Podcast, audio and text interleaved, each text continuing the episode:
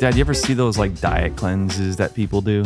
Oh yeah, of Where they course. take like lemon and pepper and then uh, Yep. they do gross things in the bathroom and then they feel better apparently after a few days.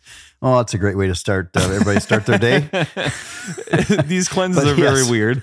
I've never done one, but I I heard they quote unquote get rid of all the toxins in your body. I don't know how I feel about all of that and if, you know, if this is a gimmick or not, I have no idea.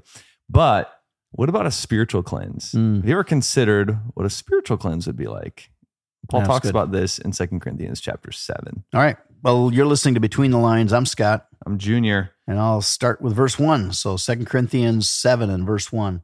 Because we have these promises, dear friends, let us cleanse ourselves from everything that can defile our body or spirit. Remember the context here from yesterday. He was talking about uh, having unhealthy relationships, tight relationships with people that don't care about God. So he But said, now he takes it everywhere "Yeah, and everything. Yeah. And and and there's there's all these influences on Yeah. us. For a lot of us, the the mentoring we get is from the television set and from Yeah. the news organizations that we follow. Well, it's And- funny, you know, Dad. I had a um, I had a devotion set to give the staff uh, t- today, but um, you gave like a like you did like this little leadership thing, and it was so fantastic that I didn't want to follow you because it was just so good that I told the staff like, well, I don't want to follow that. You had to leave early. It's like I don't want to follow my dad on that because it was so good. So let's just call it. But it was about this very thing, this Mm. idea of like spiritual cleanses that we go through a life and and we're constantly consuming things on our phones, on TVs, from from our friends. What would it look like to do that cleanse Yeah. spiritually, or just only consuming wholesome things Yeah. for two weeks? I had a guy do this. He told me after ten days of only listening to wholesome music, watching wholesome TV, he said, "Junior." I feel very different, Hmm. and honestly, when I look at the stuff I used to find entertainment in, I di- I'm disgusted by it. That Hmm. I used to watch that for entertainment and be okay with it. yeah. What would it look like for us to do what Paul says here and just do this spiritual cleanse where we get rid of everything that defiles us? No, that's yeah. Uh, that, that, that's huge. Yeah. It's one of the reasons I love going to the woods. It it is. Uh, Yeah. I, I love just getting away from the world for a time. All right, uh, verse two. Then, because he's saying, "Let us work towards complete holiness, because we fear God." The end of verse one. Please open your hearts to us. It's something he said in our reading yesterday. We have not done wrong to anyone, nor led anyone astray, nor taken advantage of anyone. Would you hear? Would you listen to what we're, we're trying to help you? I'm not saying this to condemn you. I said before that you are in our hearts and we live or die together with you. I have the highest confidence in you. I take great pride in you. You have great, greatly encouraged me and made me happy despite all of our troubles. When we arrived in Macedonia, there was no rest for us. We faced conflict from every direction with battles on the outside and fear on the inside. But God, who encourages those who are discouraged, encouraged us by the arrival of Titus. It- it- wouldn't that be great to have your name mentioned that way? That when we were in the lowest moment, this person showed up and, and brightened our lives. His presence was a joy, and so was the news he brought of the encouragement he received from you when he told us how much you long to see me and how sorry you are for what happened. That's probably what he had dealt with in 1 Corinthians when he was rebuking them because of all the division. And how loyal you are to me, I was filled with joy. I am not sorry that I sent that severe letter to you, though I was sorry at first. You know, it was hard to do. It was sometimes it's hard. Confrontation can be difficult, but it can, if it's done in the right spirit and surrounded with love, framed with love, it can produce a lot of good. Yeah, sometimes I would rather be the recipient of confrontation than the one doing Mm-hmm. the confronting. And when people have confronted me before, I usually leave just going, I'm glad they did it. I feel bad that they had to, though. Yeah. You know, because that's worse than what I just got. I, exactly. I usually when when someone confronts me about something, and I'm grateful for the people who love me enough to do that, I actually feel bad for them, and Yeah. I, I think it's exactly what you're saying. And he says, "For I know it was painful for you for a little while." He says, "That's why I was sorry a little bit having to send it because I knew it was going to be painful." You want to pick up in verse nine? Yeah, no, I'm glad I sent it. Not because it hurt you, but because the pain caused you to repent and change your Mhm. ways. It was the kind of sorrow God wants his people to have, so you are not harmed by us in any way. For the kind of sorrow God wants us to experience leads us away from sin and results in salvation. There's no regret for that kind of sorrow. But worldly sorrow, which lacks repentance, results in spiritual death. Hmm.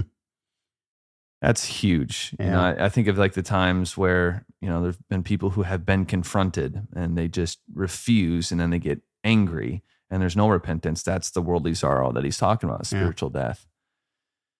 Just see what this godly sorrow produced in you.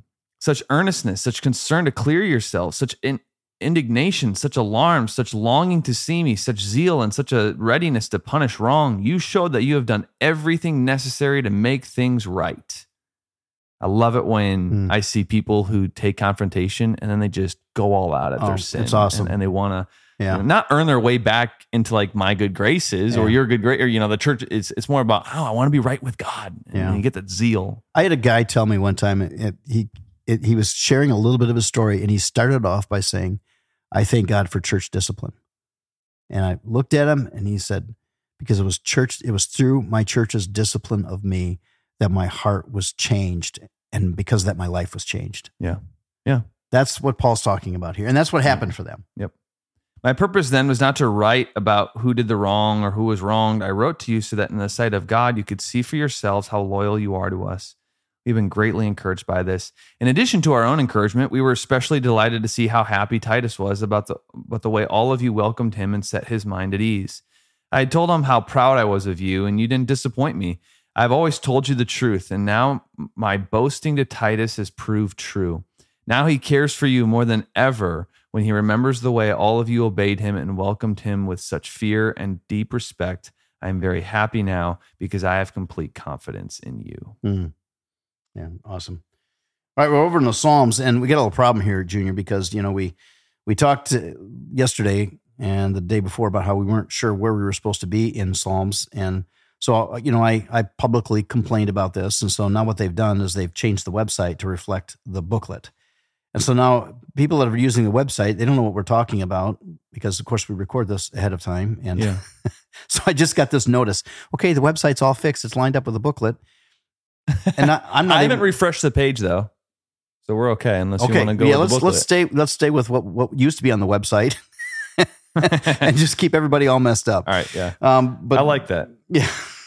Between So- the lines, keeping everybody messed up. well, Psalm 138 though is a great psalm. Whichever day you were supposed to read this, and verse eight, I love verse eight. The Lord will work out His plans for my life. For your faithful love, O Lord, endures forever. Don't abandon me, for you made me. And He's not going to. That's His promise. He's going to work out those plans for us. We just have to go with Him, make our plans according to His will, trust Him.